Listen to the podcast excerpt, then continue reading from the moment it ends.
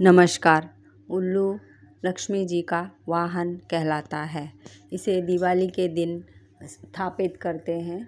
दिवाली के दिन इसके दर्शन होने पर लक्ष्मी की प्राप्ति होती है।